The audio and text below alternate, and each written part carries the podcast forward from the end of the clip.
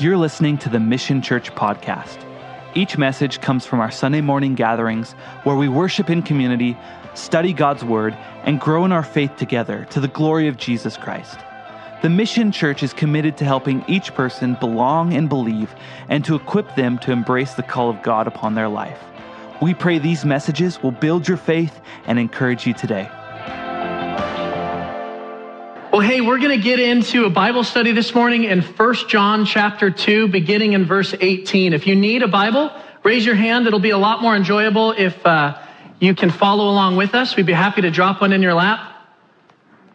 1 John chapter 2, or beginning in verse 18. If you're new with us this morning, or if you need a little recap, I'll give you an understanding of what we've been doing. The title of our series is called The DNA of a Relationship with Jesus. The DNA of a relationship with Jesus, looking at the importance of abiding in Christ. Not simply just knowing about him, not just showing up to church on Sunday, but going about your week untransformed, but actually having an abiding relationship with Jesus. And in the first week, we talked about this transmission of joy. John was so excited to share the good news that God in the flesh left heaven and came to earth to rescue us. Yesterday, I had the opportunity to go to SeaWorld with my kids. And it's SeaWorld, all right? It's not Disneyland, it's SeaWorld. And you go to shows there, and the dolphins are cool, and the whales are cool, and the sea lion, that Clyde and Seymour show is super funny, and they got the tiny little otter, which is really, how many of you guys have been to that one? It's super sweet. And then the kids wanted to go to this, like, electric show, and I'm like, oh, electric show at SeaWorld, how cool could it be? It was amazing. They bring out 12 people dressed in all black, and they've got trash cans with neon stuff on it. They attach these tether balls. How many of you remember tether balls growing up? Tether balls to their hands, and they're drumming with tether balls and drumsticks at the same time. And for a rhythmically challenged person, I'm like, oh, this is amazing. And as I'm watching them, here's what I noticed above everything, above their talent and their skill, was they were enjoying wholeheartedly what they were doing. And what hit me as I was sitting there at SeaWorld was like, that's what I want for my relationship with Jesus. That even if it looks like to the rest of the world, there's a tether ball strapped to my hand that I'm doing this, that I'm full of joy with what God has called me to do. And that's what John communicates in those first four verses. Last week, we talked about how do we know that we know Jesus? And we talked about four things. The first one is confessing his initiating love for us. Confessing that we are sinners and we need a Savior. That while we were still sinners, Christ died for us and gave us salvation, not because of anything we've done, but because of his grace for us. Secondly, we know Jesus by responding in loving obedience to his word.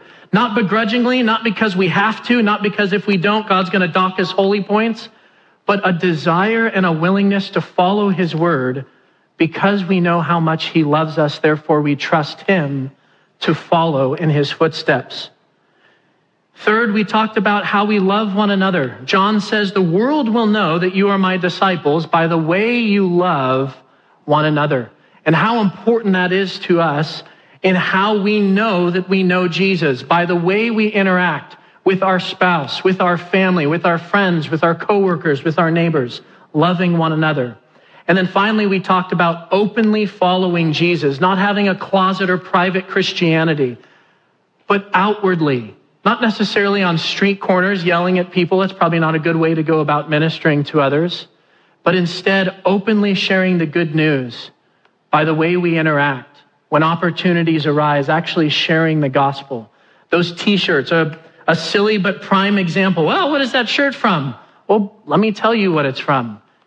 And having the opportunity to share the good news. This week, we're going to be looking at the Father's love and how our relationship with Jesus is rooted in the Father's love for us. And my encouragement for you today is maybe you're like, I've heard 1,000 sermons on the Father's love. Good. Here's 1,001, and if it's rooted in God's word, you won't be disappointed. Today, we're going to look at how John warns the church about the things that are going on in our world and how we can be secure in Christ's love for us. So let's pray together and then we'll get into our study. Lord, we are thankful for this opportunity that we have to open up your word. Lord, we are literally opening up the truth given to us from heaven. The knowledge, the wisdom, the discernment, the understanding of you, God. So Lord, give us humble hearts to receive. Lord, I know that I am a sinful man trying to teach a perfect word, and that cannot be done outside of an abiding relationship with you. So Lord, would you speak through me today for your glory so that we can grow to become more and more like Jesus. God, we give you our time. We thank you for your grace in Jesus' name. And everybody said, Amen. Amen. 1 John chapter 2, beginning in verse 17, we'll start one verse from where we ended last week. And the world is passing away and the lust of it, but he who does the will of God abides forever. Verse 18, little children, it is the last hour. We ended our message last week on the world is passing away. The lust of the eyes, the lust of the flesh, the pride of life, all of those things are going away. Therefore, invest in your eternal stock options, not in the things of this world, but in the relationships, in the character, in Jesus Christ, who has called us to be his own. My kids are still at that age where when I come home, their faces are still in the window waiting. So sweet. Sad that that's going to go away someday. Maybe not. Maybe I'll be that dad with the 40-year-old in the window like, Dad! Be like having Will Ferrell as a kid, right? I love that. I love showing up and looking as I pull into the driveway. There's the living room window, and Gracelyn and Levi's faces are just pressed against it. And they come out of the house, they rip open the door, and they're knocking on my window. I'm still on a church call, and they're like, Dad! And I'm like, oh, hey, hold on a second. And I get into the house, and it's not every day, but sometimes there's this chant that goes on like, Daddy, Daddy. My neighbors must be like, that guy has manipulated his children completely. And here's what I love about that. Is they're not trying to earn my love. Why are they doing that? Because they're already loved. They do it because they know that I love them. That's their loving response to me. And oh, it blesses my heart. They're waiting with anticipation. They're so excited for me to come home. And look at what John says in 1 John chapter 2, verse 18. He says, little children, remember this is a term of endearment. John is an older man as he's writing this. He's writing it to the church whom he loves. Little children, it is the last hour. Are we waiting with anticipation for the return of Christ Jesus? Are we waiting in anticipation for the return of Christ Jesus? And it's interesting to me because John writes 2,000 years ago to the church, it is the last hour. Did John get it wrong? You all are afraid to answer. Did he get it wrong? Absolutely not. He got it right. He lived in the expectation that Christ could return at any moment, which he absolutely can. And that same sense of urgency, that same expectancy is what we're called to. Just like those kids in the window when I get home. Are we waiting for Jesus? Is that what we long for? Is that what we're pursuing? And John says, it is the last hour. I won't go into great detail here, but church family, let me remind you, there are no prophecies left to be fulfilled. Christ could return at any moment. That's amazing. We should get excited about that. And we're going to talk more in depth of what that actually looks like as we abide in a relationship with Jesus. But John continues. He says, it is the last hour. And as you have heard, church, the Antichrist is coming. Even now, many Antichrists have come, by which we know that it is the last hour. Now, John is teaching something profound, and he's teaching two different things. How many of you are familiar with the term Antichrist? When you think of Antichrist, what comes to mind? Satan. What else? Bill Gates. We'll keep it a little higher level than that. What else? Hitler, prophecies, Revelation, all of those different things, right? John is talking about two separate things, but in the same vein. First, he says, for you have heard that the Antichrist is coming. And then he also says, and many antichrists have already come. So we're going to unpack those one by one. I'm not going to go into great detail about the Antichrist. Pastor Dave led a series verse by verse through every chapter of Revelation, which you can go listen to on our podcast or online, which I would encourage you to do. It's phenomenal. A lot of Bible teachers go, well, you can't really understand Revelation. That is not true.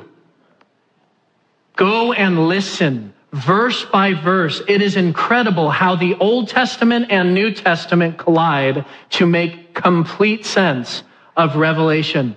Specifically, in the Antichrist, Revelation 12 and 13, those would be the chapters if you want to learn more. But here's just a little bit about what we know from God's word in regards to the Antichrist. Number one, he is a man who is inhabited by Satan.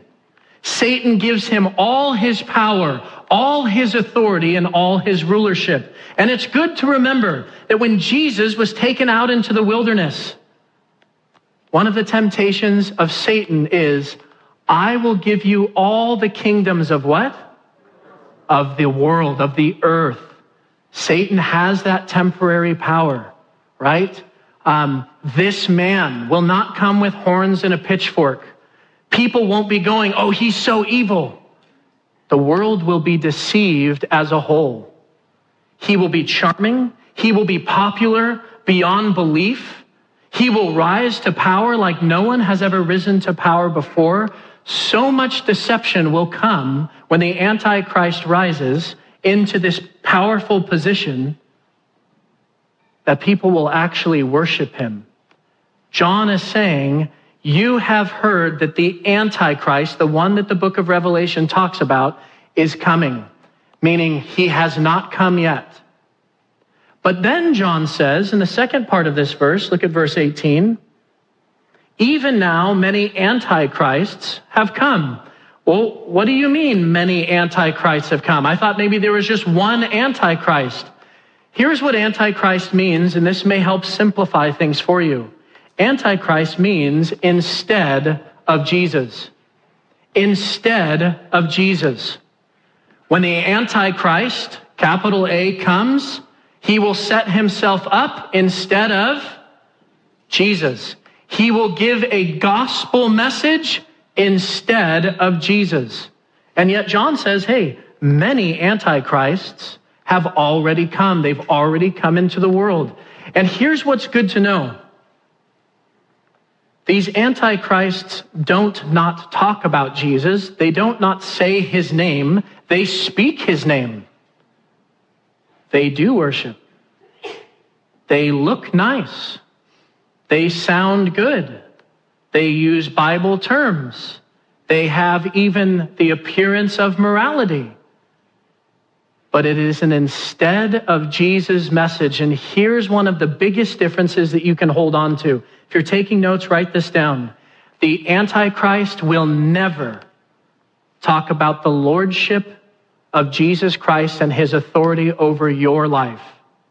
The Antichrist will never talk about the lordship of Jesus Christ over your life. And here's why. Because the Antichrist wants to trick you into glorifying who? Yourself. Yourself. That is the deceptive message of the Antichrist. Antichrist propaganda is everywhere. It's on TV, it's on radio, it's in advertisements, podcasts, politicians, the corporate world, life coaches, sports teams, movies, and it's even where, church? Oh, it's also in the church. Just because the name of Jesus is used doesn't make it the gospel message. How do we discern such things? How will we know if we're being fooled or deceived? Can you discern the difference? Matthew chapter 24. Jesus is speaking to his disciples, and he says this in verse 23. Let's read it loud in one voice together. Then if anyone says to you, look, here is the Christ, or there, do not believe it. For false Christs and false prophets will rise and show great signs and wonders to deceive, even if possible, the elect. Wow. Who does the Antichrist message want to deceive? Even the elect of God, even those who sit in the church pews, even those who walk with Jesus. This is why a relationship with Christ and his word is so important. To understand those deceptive messages. Look at verse 19. John says this, they went out from us, but they were not of us. For if they had been of us, they would have continued with us, but they went out that they might be made manifest or revealed that none of them were of us. This is interesting language from John. John is saying that some of these antichrists, some of this instead of Jesus propaganda has come from where? People who used to fellowship in the church. Leaders who used to preach. Musicians who used to play worship. Moms and dads who used to bring their families to church. And John says they have gone out from us because they are not of us. If they were of us, they would have continued in the fellowship, which they have not. Can we discern the difference of what this Antichrist propaganda is? If you're taking notes this morning, I'd love for you to write this down. We can only identify Antichrist propaganda by abiding in Jesus' word. We can only identify Antichrist propaganda by abiding in Jesus' word. Here's why it's called the DNA of a relationship with Jesus. Because if we don't have a relationship with Christ, we won't be able to discern the difference between what is true and what is false. And John says this in verse 20. He says, but you have an anointing from the Holy One, and you know all things. An interesting statement from John. He says that we are able to discern the deceptive lies of Antichrist propaganda from the truth because we have the anointing of who? Of the Holy Spirit. Of the Holy Spirit. Now, here's where I want to lead you. When John says the anointing of the Holy One or the Holy Spirit, here is the role of the Holy Spirit. The Spirit never glorifies himself, ever. The Spirit always glorifies who? Jesus. Therefore, we abide in a relationship with Jesus by abiding in his word. The anointing of the Spirit always points us where?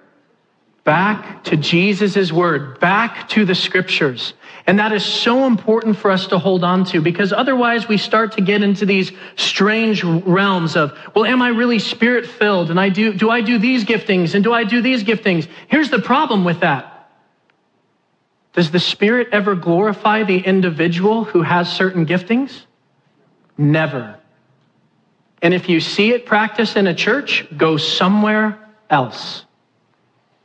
Church family, let me encourage you. The Spirit of God is here for the purpose of pointing us back into relationship with Jesus Christ. So that when John says, but you have an anointing from the Holy One or the Holy Spirit and you know all things. Here's what I love. How many of you know all things?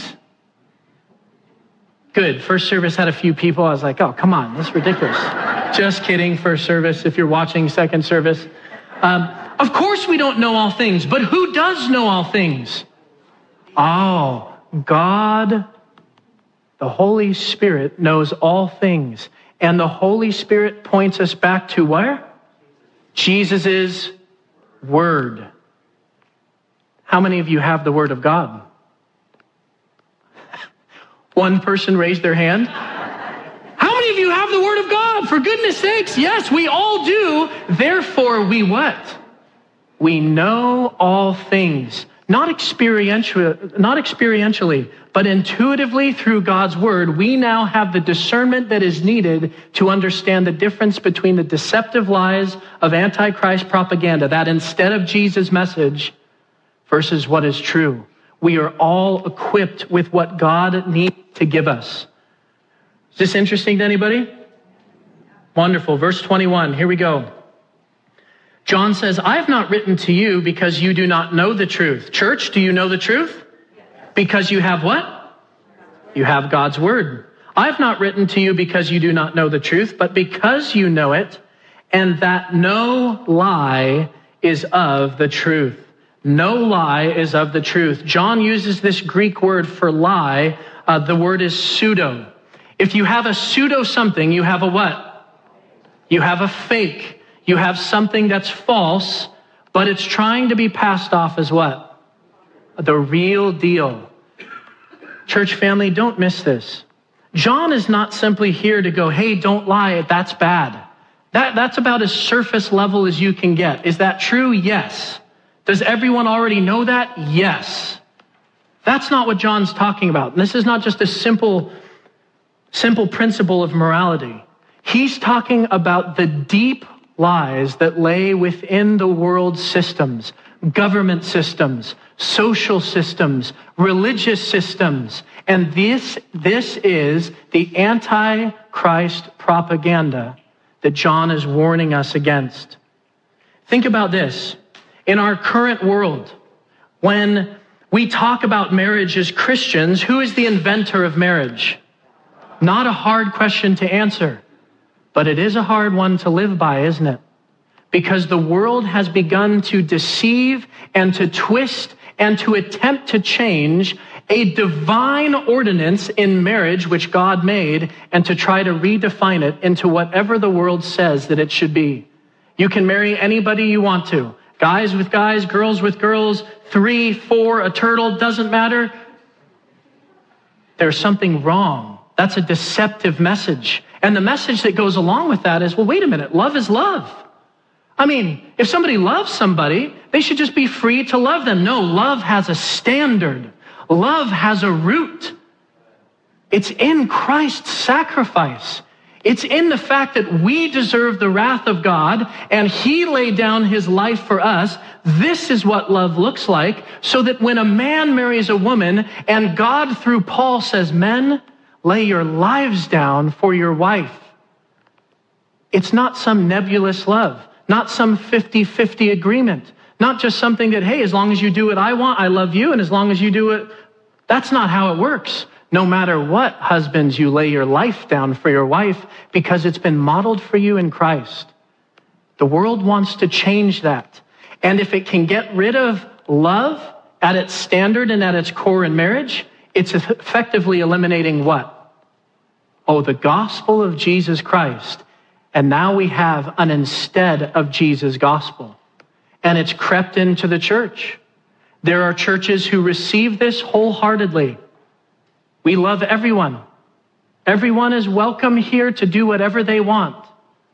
That's not love. That's Antichrist propaganda. Think about the war on gender and sex right now. You can be fluid. You can change any way you want to. We've got kindergartners needing to choose between 16 different genders. It's insane. Don't think for one second that this is just about gender. If you can eliminate male and female, Genesis chapter 2, made in the image of God, what is the Antichrist trying to do? Eliminate the gospel, the truth of God's word, so that it can redefine according to its own standard of right and wrong, which is everything's right for everybody. This week in the news, I don't know how many of you saw it, but the Palestinian president or authority, Abbas, went to Germany. And while he was in Germany, he was asked about the 1972 massacre by Palestinian terrorists on the entire Jewish Olympic squad. How many of you remember this? It was awful. It was a nightmare. And someone asked the president, hey, would you issue or be interested in issuing an apology to the Jewish nation? And here was the response of Abbas. I know of 50 holocausts that the Jews have committed against the Palestinians. You know what that is? That's a false narrative, a false truth that is educating literally the entire Middle East. Iran doesn't even recognize the Holocaust and says that it never what? It never even happened. 6 million Jews massacred, and they teach their children that it's a lie.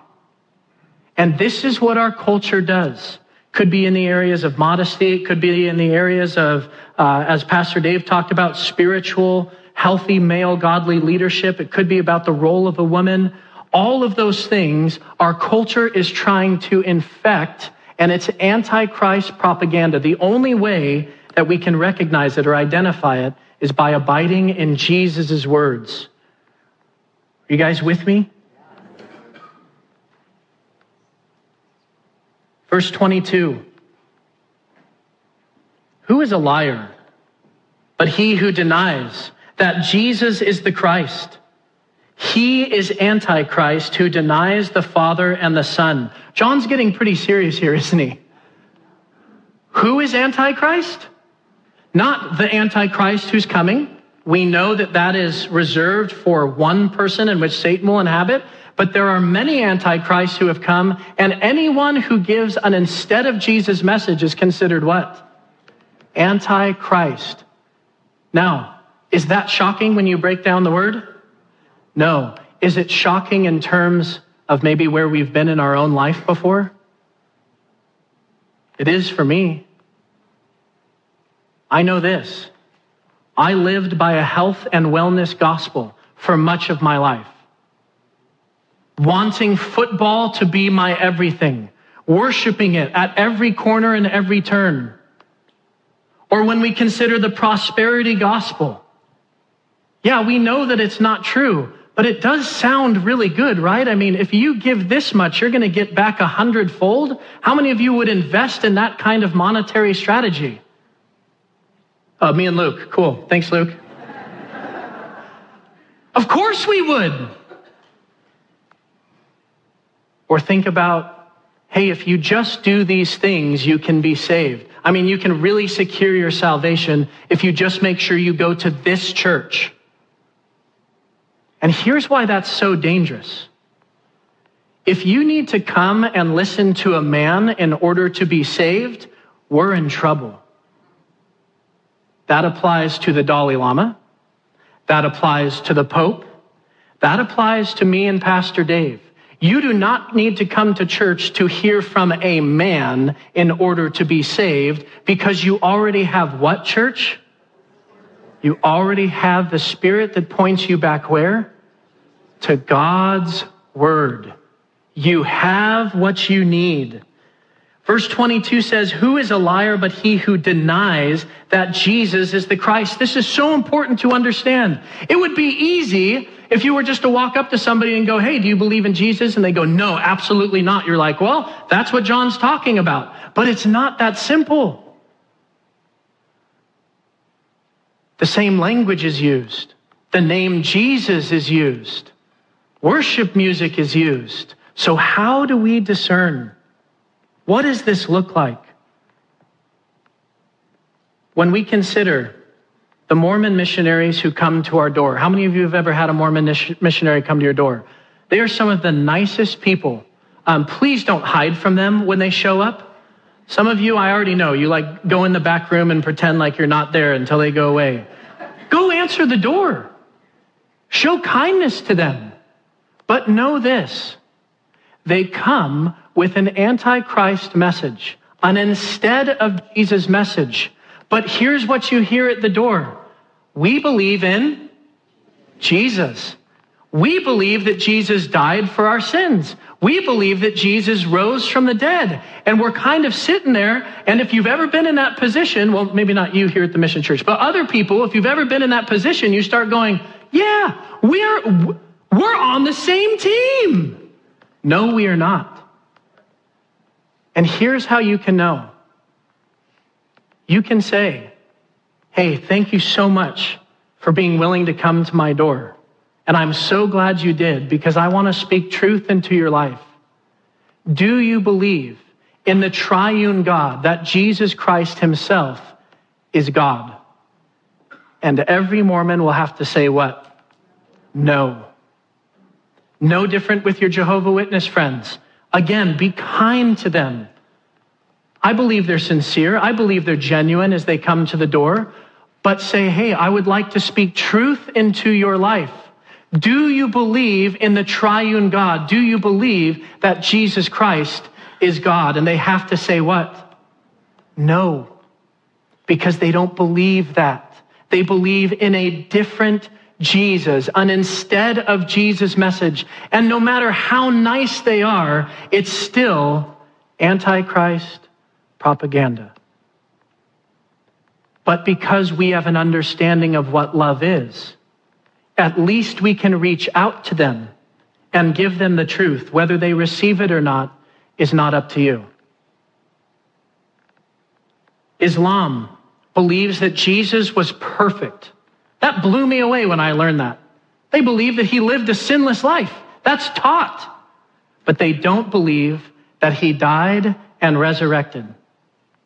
They believe his body was switched, and they don't believe that a prophet of Allah could possibly go through such shame. For Jews, they don't believe that Jesus is the Messiah. Do you see how these are all instead of Jesus' gospels? And yet all of them use the name what? Jesus. We must be in an abiding relationship with Jesus, being pointed to his word, so that we are constantly fed truth. How many of you in some form or fashion look at the news or social media on a daily basis? Look around. Keep your hands up if you do. Look around. Some of you are like, this is the part where he tells us something bad about ourselves. Not at all. In my opinion, I think it's good to be informed. I know that everybody has different sensitivities, so it might not be best for you to be doing that. But here's why I say that. We receive those things on a daily basis, and there's enough Antichrist propaganda in all of that mess. Amen? Amen. If we are not receiving the truth of God's word at the same level, we are in danger not just of buying into lies, but not recognizing what the truth looks like if we're not in God's word altogether. Does that make sense? It's why an abiding relationship with Jesus is so important. Because God's Spirit directs us to the word of God so that we can know all things. I'm not talking about future events of who's going to win the World Series or who you're going to end up with as a spouse. I'm talking about what we need to know, the difference between truth and lies. This is what John is teaching us. Jesus makes it plain and clear. John 14:6, he says, I am the way, the truth, and the life, and no one, finish it off, church, comes to the Father except through me. If you know the Son, you know who? The Father. And the only way you can know the Father is if what? You know the Son. If God was not perfectly revealed in the person of Jesus Christ, we worship a different God. We've all heard that term, all roads lead to God. You call him Allah, we call him Jesus, you call him Krishna or Buddha or the rock in my living room or whatever it is. But here's the problem. All roads don't lead to God. The only one who does is through Jesus Christ according to the gospel, that he rose from the dead, that he died for our sins, and that he is from the Father. That's why John says, who is a liar but he who denies Jesus is the Christ? That denial is not someone saying, I don't believe in Jesus. That denial is saying, I don't believe in the Jesus of the Bible, of the Holy Scriptures, both Old and New Testament. He is Antichrist who denies the Father and the Son. Whoever denies the Son does not have the Father either. He who acknowledges, this word in the Greek means to wear, to put on, to clothe. He who clothes himself with the Son has the Father also. How do we put on Jesus? The only way we can put on Jesus is by having his character, through a relationship with him, through confessing that we are sinners and he is the only Savior. By him moving and taking residence into our life. You still with me, church? Here we go, verse 24.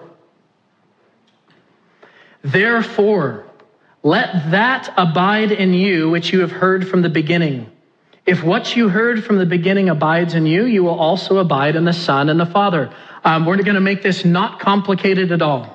Here's what I love that John is saying. When he says the beginning, he's not necessarily referring back to Genesis chapter 1, like in the beginning. What he is referring to is the gospel that the apostles preached from the beginning of their ministry when they were commissioned in Matthew 28 to go into all the nations and make what? Disciples. And importantly, disciples of who? Disciples of Jesus Christ. Not of Peter, not of Paul, not of JC. Disciples of Jesus. Disciples of Jesus. Therefore, John simply says, abide in what you have heard from the beginning. Don't go somewhere else. Don't believe another gospel. If you remember, the Apostle Paul is ministering to the church in the city of Galatia. And the Galatians had received the gospel, but there were some deceivers, people called Judaizers, who came in and they started telling them, yeah, Jesus did die and he did resurrect, but to really be saved, you need to be circumcised. Modern day translation, hey, I'm glad that you believe in Jesus. I do too. I think that's great. But if you really want to be saved, you have to get baptized in the Mormon church. You have to get baptized as a Jehovah's Witness. You have to go to the Catholic church down the street. That's the only way you can be saved. That's an instead of Jesus' gospel. Is that clear? Does that make sense to you? I'm not being mean, right? These are God's words. We blame the Apostle John. Because there is a truth and there is deception.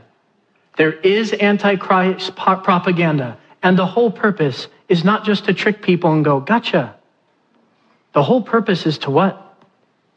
To destroy people for eternity. It's a matter of life and death. It does matter. It's very serious. And John says, if what you heard from the beginning abides in you, meaning if Jesus, a relationship with him, his word abides in you, you will also abide in the Son and in the Father. And then verse 25, and this is the promise that he has promised us. What is the promise? Oh, it's eternal life. Eternal life. It's amazing to think that when God created man in his own image, he made us to be eternal beings. But there are only two places we can spend eternity. There's heaven and there's hell. And we will spend eternity in one of them. And yet for the believer, for the man or woman or child who abides in a relationship with Jesus through his word, not just knowing the scriptures, but actually putting it into action. Being in a relationship with Jesus is not passive. And here's what passive looks like. Simply going to church and then going about your week like nothing has transformed you. Active means listening, obeying, and putting into practice. We can know that we know Jesus when we walk in obedience to his word. And the result that we can be assured of, that we have a guarantee, is eternal life. Then John brings us in verse 27. He says, but the anointing which you have received from him abides in you, and you do not need that anyone teach you. But as the same anointing teaches you concerning all things and is true and is not a lie, and just as it is taught you, you will abide in him. If you're taking notes, write this down. God's anointing is his equipping to shepherd us in all truth of God's word. God's anointing is his equipping to shepherd us in all truth of God's word. John brings us back to that anointing. The Spirit is given for the purpose of leading us into God's word so that we can discern all truth from lies. And God has equipped us for everything that we need. Here's what I love about what John is saying. The Holy Spirit leads us into a deeper relationship with Jesus. Not nebulously, not immeasurably, but through the truth of reading his word. When you are constantly saturated with the Old and New Testament, it's the character of Christ that begins to clothe you. Not because you have to, but because your life is being transformed. John says that you don't even need a teacher. Have a great Sunday, everybody. I hope you enjoyed your time. Is that what John's saying? No, but listen to what he is saying, because this is important. Like I said earlier, you don't need a man to teach you the truth, because what do you have? You have God's word. You already have the truth. Now, we also know in the scripture that some of the giftings that God gives is to teachers, so that you can better understand God's word. But you don't understand God's word, the truth of the gospel, because of me. You understand the truth of the gospel because of who? God's Spirit leading you to understand that that is true. The teacher is there to help you better understand. But you don't need to come to me or Pastor Dave or, like we said earlier, a pope or somebody else to be saved, to understand truth. You already have it sitting in your laps, open to you at any time you want it. Now John is going to shift. He uses this term of endearment again in verse 28. And he says, "And now, little children, abide in him, that when he appears, we may have confidence and not be ashamed before him at his coming. If you know that he is righteous, you know that everyone who practices righteousness is born of him." Have you ever thought of what you might be doing when Jesus takes the church, when he returns? I know this for myself. I hope I'm not watching Netflix. Not even because I'd be watching something bad, but I don't want to be watching Netflix when Jesus comes back. Seriously, I don't want to be feeding my own flesh. I don't want to be yelling at my wife or speaking ill to my children when Jesus comes back. What do I want to be doing? Oh, I want to embrace the call of God upon my life so that when he returns, I go, ho, ho, yeah, woohoo! Or something like that. Not everybody's just animated. It won't be like that for everybody, including those who are followers of Jesus. Think of Adam and Eve. Every day, what did God come and do with Adam and Eve? He walked with them. And when they ate the fruit that they weren't supposed to, what was their response? They hid. And when God comes in the garden, he has to ask the question, "Adam, where are you?" And Adam goes, "Sorry, I was afraid and ashamed, and so I hid myself." Oh, I don't want that to be me when Christ returns. What will we be doing when that time comes? And listen, church, don't misunderstand me. I'm not talking about like, there I am with my inductive Bible study, the life of Moses, and God comes back and you're like, "Oh, hey, God, look it." You don't get holy points for that. But listen, our men's ministry has a men's ministry manifesto for a reason. It's embrace the call of God upon your life, be builders of other men, and glorify Jesus in all of our actions. And I know this, it's more than just words on the back of a binder. If that gets put into practice, when Christ returns, if you're doing those things, what are you going to have that verse 28 tells us when Christ returns? What's it say? That we may have confidence. Confidence, excitement, joy. That when that time comes, we're like, "Oh yes, thank you. I am so excited. I've been waiting for this. Remember my kids in the window? Man, I want that to be me." And Antichrist propaganda, the instead of Jesus messages, no matter how subtle they are, simply want to take us away from that kind of life. And the beauty of how we live that life can be as a single or a married person. It can be as a parent or someone who has no kids. It can be in your workplace. It can be as you're at the beach. You can abide in Christ wherever you go, but it requires a relationship with Jesus in which you are intentional about what you're doing and how you're doing it. So that whenever Christ returns, oh, we can have joy. We can have confidence. Verse 29, if you know that he is righteous, you know that everyone who practices righteousness is born of him. I love the imagery that John provides here. Well, how do I know if I really know Jesus? Or how do I know if someone else really knows Jesus? As a parent, how can I tell if my kid's saved or not? How can you tell that your kid is your kid? Seriously, how? Their DNA, I tested it. Just kidding, not my wife and I. They look like you. They have your features or your smile or your demeanor or sometimes even your own sinful behaviors. Anybody look at your spouse and you're like, that's you. You deal with that one. Our children are made in our likeness. And when we are righteous as he is righteous, what do we look like? Oh, we look like Jesus. We have his features and his characteristics. And now John is going to lead us into something that is so important for us to understand. We've got 3 verses to go. You still with me? All right.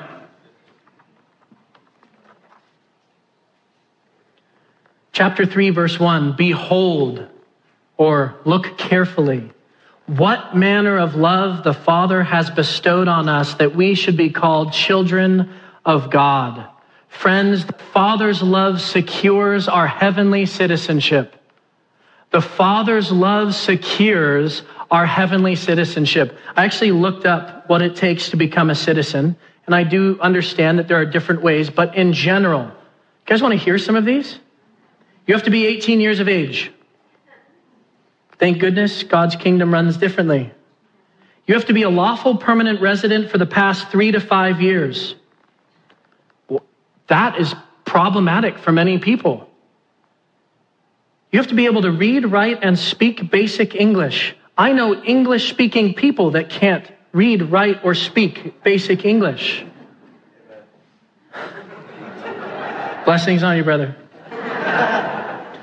You have to demonstrate good moral character. This is in the U.S. citizenship application. How do we have moral character? How do we even know what it is in this country? We don't have a standard because people are deceived. Do you see the importance of having truth?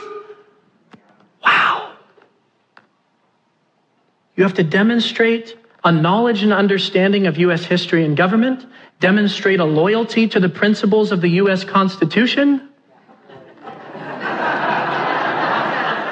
and be willing to take the oath of allegiance. That is the qualifications to become a U.S. citizen. You know what I love about becoming a citizen of heaven is it is dependent on the Father's love for us. Oh man, what? That is good news. And listen to what has happened because of the Father's love. Behold, what manner of love the Father has bestowed. Oh, yeah, slow down. Behold, what manner of love the Father has bestowed on us that we should be called what? Children of God. Please listen. Not everyone on the planet is a child of God.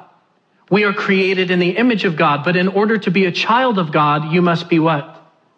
You must be saved through an abiding relationship with Jesus Christ in order to be called a child of God, an eternal citizen of heaven. Yes, it matters what our relationship with Jesus is like. Therefore, John says in the second part of verse 1, the world does not know us, because it did not know him. How many of you have ever wanted to be or do something great in your life, at any time in your life? Some of you are like, no. Mediocre, it's great. We were built for greatness, and yet sometimes it doesn't feel like we're great, but here's the beauty of what John is communicating. Oh, you are. As a stay-at-home mom, you're great when you have an abiding relationship with Jesus Christ. As someone with cancer, you're great when even in your suffering, you model and display the love and trust that Jesus has given to you. And we could go on and on about every position, whether it be vocationally or relationally or monetarily. It doesn't matter. But I love what John says. Look at the company he puts us in. Therefore, the world does not know us. It doesn't recognize us as anything special because it did not what? It did not know him. My two boys, Uriah and Ezekiel, they come with me on their own accord. 5:30 on Sunday mornings. They set up the chairs. They do all this stuff. And they want to stay through all three services until I go home later in the afternoon. That's a long day for some little guys. So it's important that I give them proper expectations. Like today I said, you're going home with your mom after second service. Wait, did you hear me? You're going home with your mom after second service. Because when I tell them it's time to go home with mom, what do? Bah! Dad, we want to stay. Yeah, okay, you can't run counseling appointments. You need to go home with your mom, right? I have to set expectations for them to give them an understanding.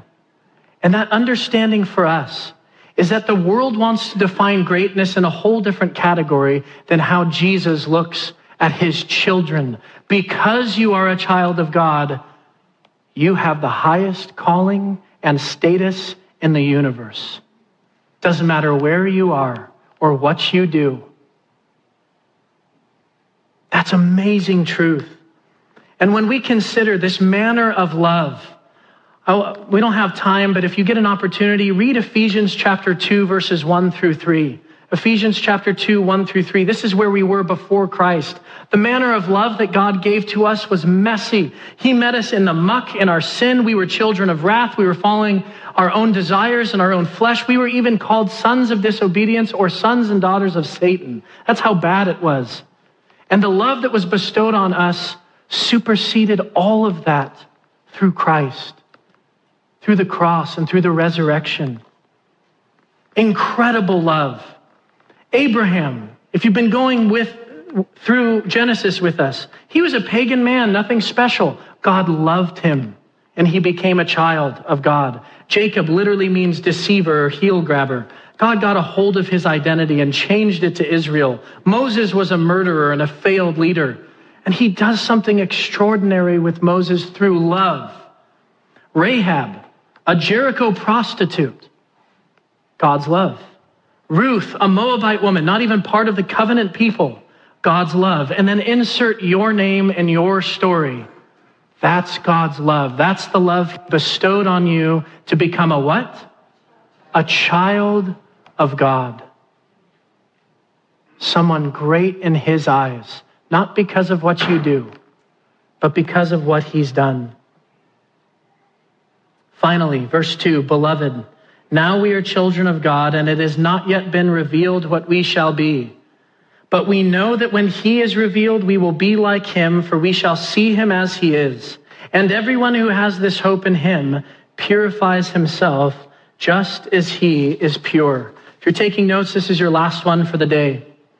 Our greatest joy will be to experience Jesus in all his glory. Our greatest joy will be to experience Jesus in all his glory. Here's the Antichrist propaganda. Jesus wants you to be amazing. Jesus wants you to have everything you want in life. Jesus wants you to have that job and bank account and you fill in the blank that you've always wanted. We know that that's Antichrist propaganda because that does not display the lordship and authority of Jesus in our life, in which we are in relationship with his word and we seek his glory instead of whose glory? Our own.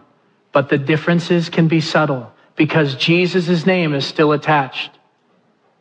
This is the beauty of abiding in Jesus' words. I love that John says, hey, we don't know exactly what we're going to be like in heaven. I want to know, am I going to have hair again? How many of you have ever wondered, like, what's it going to be like? Just me. Okay. I would imagine many of us. And yet here's the emphasis that John says. When he is revealed, we shall be like him, for we shall see him as he is. That will be our greatest joy in life, to finally experience the fullness of Christ's glory. That will bring us the most joy. And it's not just for then, it's also for now. What can bring me the most joy on this side of life? It won't be me being great.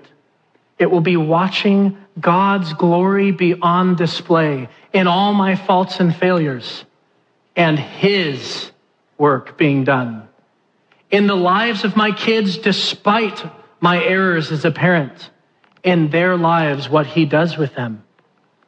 Watching God's glory will be my greatest joy on this side of life and when we live in eternity with him. And everyone who has this hope in him purifies himself just as he is pure. In other words, when we're in abiding relationship with Jesus, we are constantly in the Word, which tells us what is true. And when we walk in truth, we do a lot less of what? Sinning. But when we sin, what do? We confess and repent and get right back into relationship with Jesus Christ, his word, being led in all truth. Do you see how that works? This is how we purify ourselves. Doesn't mean we save ourselves. That's the blood of Jesus. We covered that already. But how we purify our life is by abiding in a relationship with Jesus' word. You may freely share this message with others as long as you don't charge for it. Support for these broadcasts comes from your generous donations that allow us to give away our materials for free. To participate with us, please visit our website at themissionchurch.net. God bless.